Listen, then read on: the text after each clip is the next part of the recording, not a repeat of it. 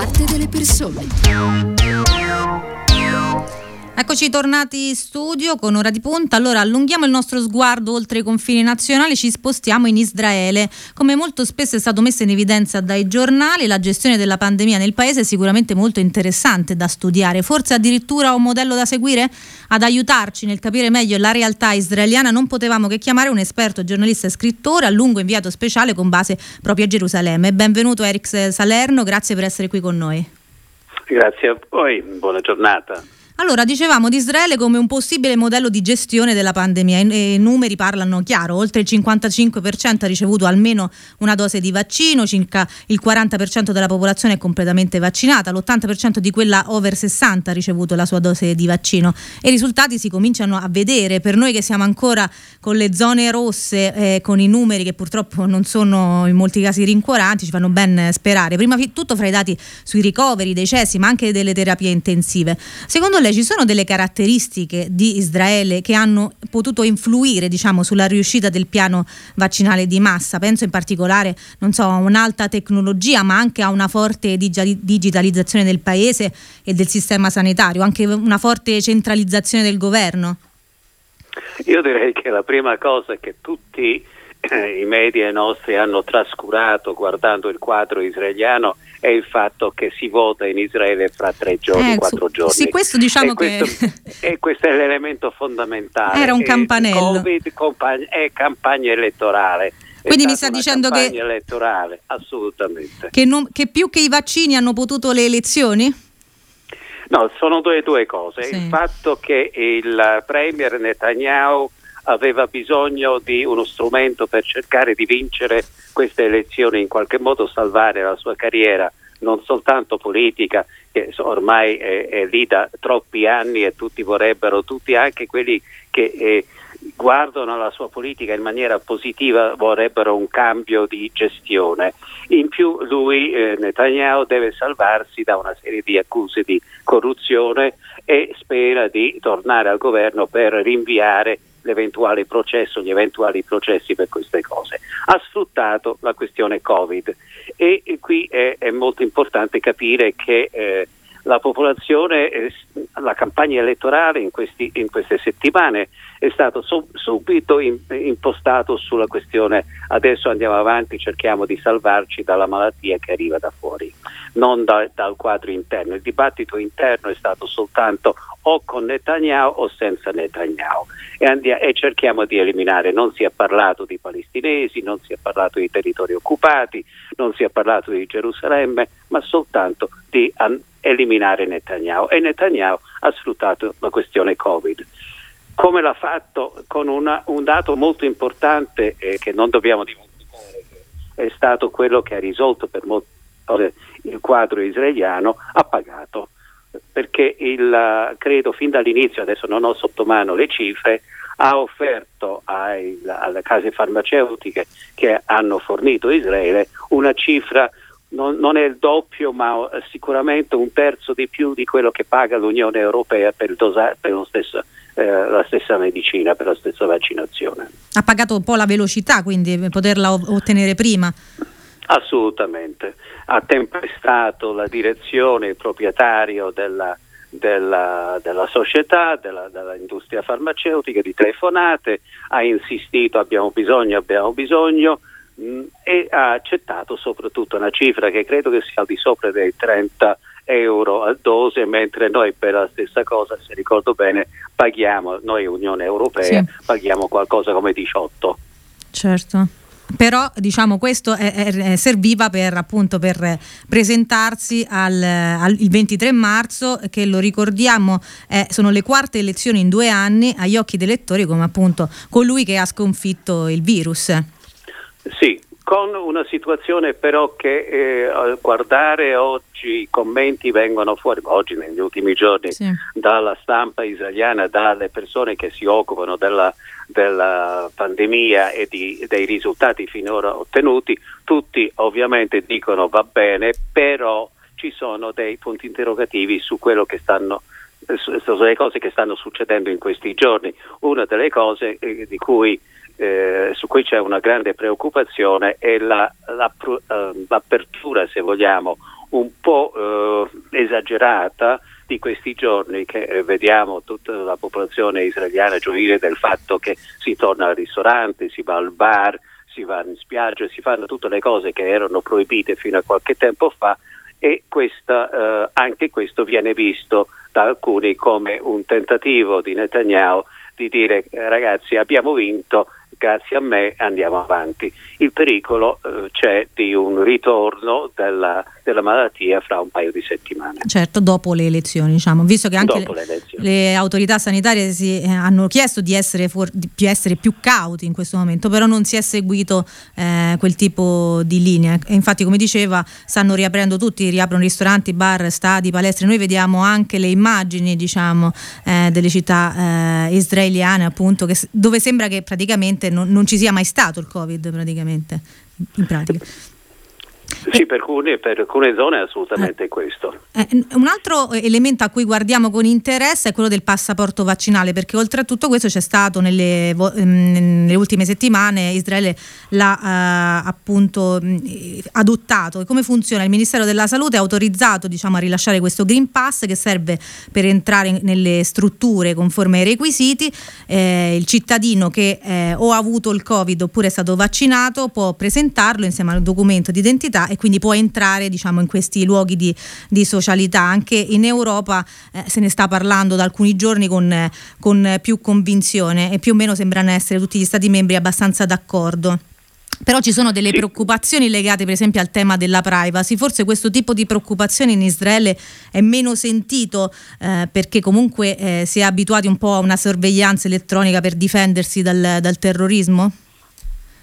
Beh, per difendersi dal terrorismo e anche come eh, paese è molto legato a quello che noi possiamo definire il nostro codice fiscale, mm-hmm. o, o, o, che molto più di una tessera sanitaria o qualcosa del genere, una cosa legata alle tasse. C'è stato un periodo in cui anche presentare una carta di credito in, una, in un ristorante eh, potevano chiederti anche il documento di identità, Questo è, è la carta di identità che adesso abbiamo noi che, che gira elettronica, una volta non, non, lo era, gli israeliani ce l'hanno da molto tempo e questo eh, serve a loro per andare avanti. È un paese estremamente legato a questo controllo, ma è anche vero che eh, nelle ultime settimane molte persone in Israele si sono eh, dette preoccupate perché è abbastanza facile in qualche modo falsificare il documento nuovo per il Covid, perciò dicono stiamo attenti perché abbiamo già avuto degli esempi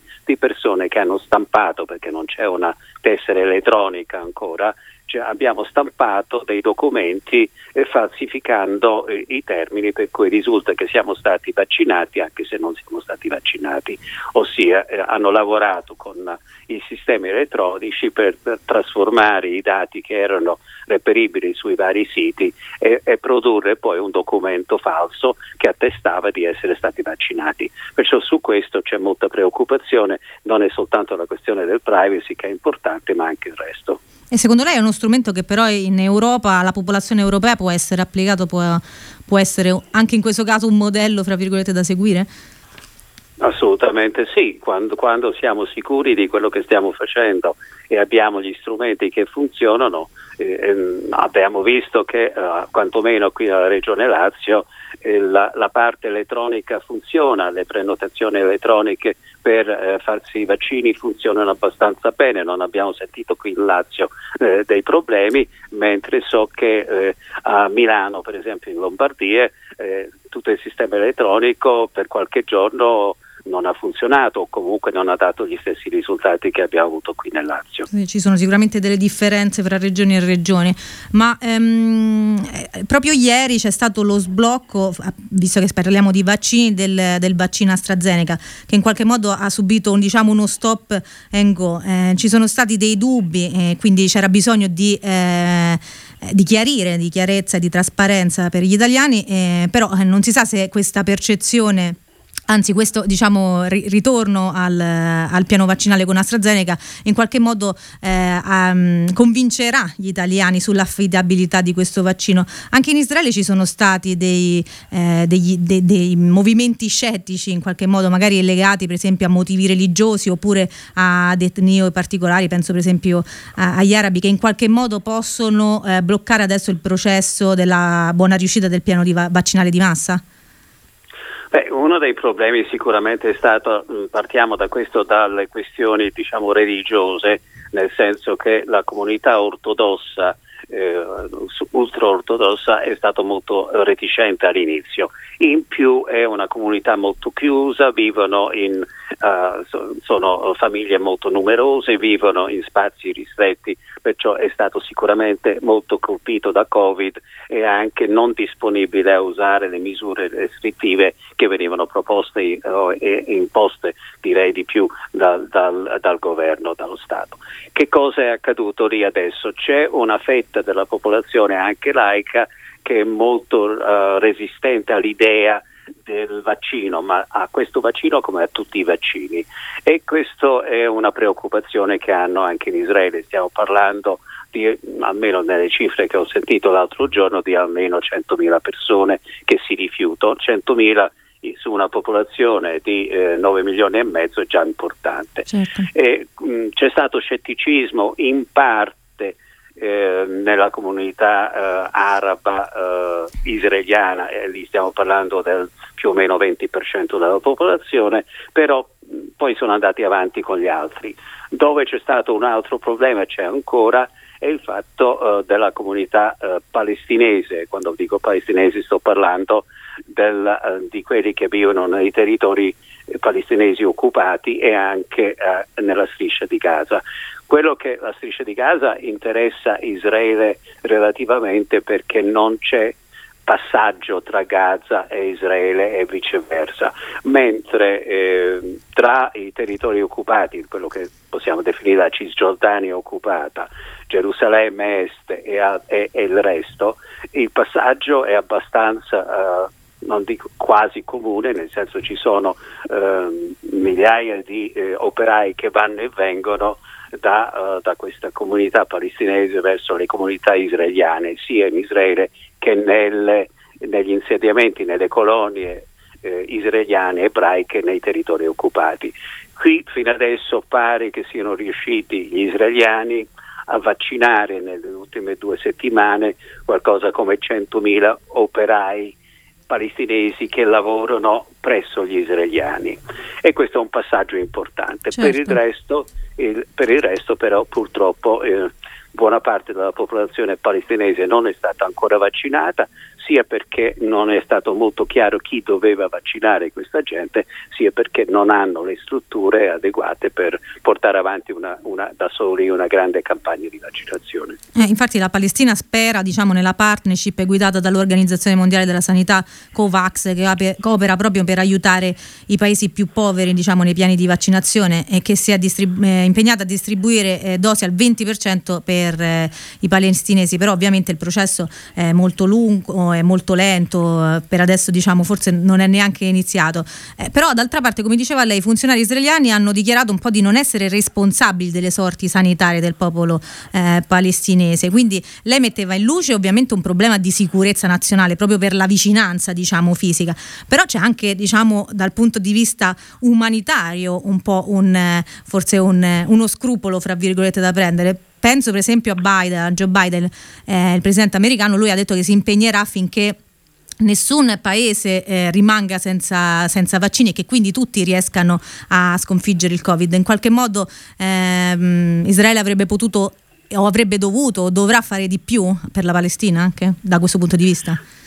Beh, dal punto di vista della vicinanza direi di sì, ma anche per se stessi, perché voglio dire il, il, problema dei palestinesi se non vengono vaccinati non è detto che fra eh, sei mesi, un anno, quando il vaccino probabilmente dovrà essere di fatto da quasi tutti, tutte le persone già vaccinate, almeno così eh, leggiamo, sentiamo venire fuori da, dagli ambienti sanitari e, e, c'è il rischio di una nuova ondata molto violenta che potrebbe eh, cominciare nei territori palestinesi e poi finire all'interno di Israele stesso e, e, e, riproporre lo stesso problema che c'è oggi, per cui che c'è stato. E, e questo sicuramente il resto è un problema, è un problema politico importante che rientra anche nel, sul discorso di che cosa deve succedere al popolo palestinese e quali sono le responsabilità israeliane. E questo è un discorso molto vasto eh, certo. su cui Israele oggi non parla, non vuole parlare eh, e non ne parla, come dicevo prima, nemmeno all'interno di una grande campagna elettorale per le quarte elezioni degli ultimi due anni in cui i palestinesi vengono trascurati, non, non se ne parla per niente. Va bene, allora mm, l'ultima domanda che le faccio è quindi quello che, da cui eravamo partiti, eh, cioè Israele è un modello da seguire secondo eh, i nostri canoni per il piano vaccinale? Come lo, dall'Europa li dovremmo vedere così? In, in, qualche modo può essere... Eh, eh, il, il, discorso di Israele è che il dibattito sul vaccino, facciamo o non facciamo, quanto facciamo, dove facciamo è stato un dibattito molto ristretto. Il, noi invece la, la, andiamo avanti con dibattiti politici televisivi, televisivi e radiofonici quotidiani sul, uh, uh, e, e, e, portiamo avanti un discorso politico. Il discorso politico eh, nella campagna elettorale israeliana in queste settimane non è stato sta facendo bene o non sta facendo bene a vaccinare. Il, uh, hanno quasi tutti i candidati hanno detto forse Netanyahu sta uh, puntando sul vaccino per vincere le elezioni, però nessuno ha detto non dobbiamo vaccinare, dobbiamo rinviare, dobbiamo fare altre scelte. Nessuno Il messo... è andato, e questo è andato avanti, ha, ha consentito loro di portare avanti un, un, processo di vaccinazioni abbastanza lineare, abbastanza preciso. Il, l'altro discorso è stato che eh, noi non siamo isolati. Israele è una popolazione di 9 milioni e mezzo di abitanti, paese piccolo, e il, il, è un unico governo che deve decidere, mentre noi molte delle cose che facciamo li dobbiamo decidere, come anche il, l'acquisto del vaccino, all'interno di una politica europea che abbiamo visto in questa fase è stata abbastanza confusa. Ecco, esatto. Va bene, allora ringraziamo Elix Salerno, giornalista e scrittore, per essere stato con noi e per averci raccontato un po' di Israele. A questo punto siamo curiosi di vedere come andrà dopo le elezioni del 23 marzo e comunque in generale eh, ci fa piacere diciamo, tornare a parlare di Israele anche con lei, quindi speriamo di averlo presto eh, di nuovo in collegamento. Grazie. Grazie a voi e buona giornata a tutti. Allora con voi tutti ci sentiamo presto e vi ricordo che se volete po- potete risentire la puntata sul nostro sito www.immagina.e oppure sulle piatta- eh, principali piattaforme di podcast. A presto!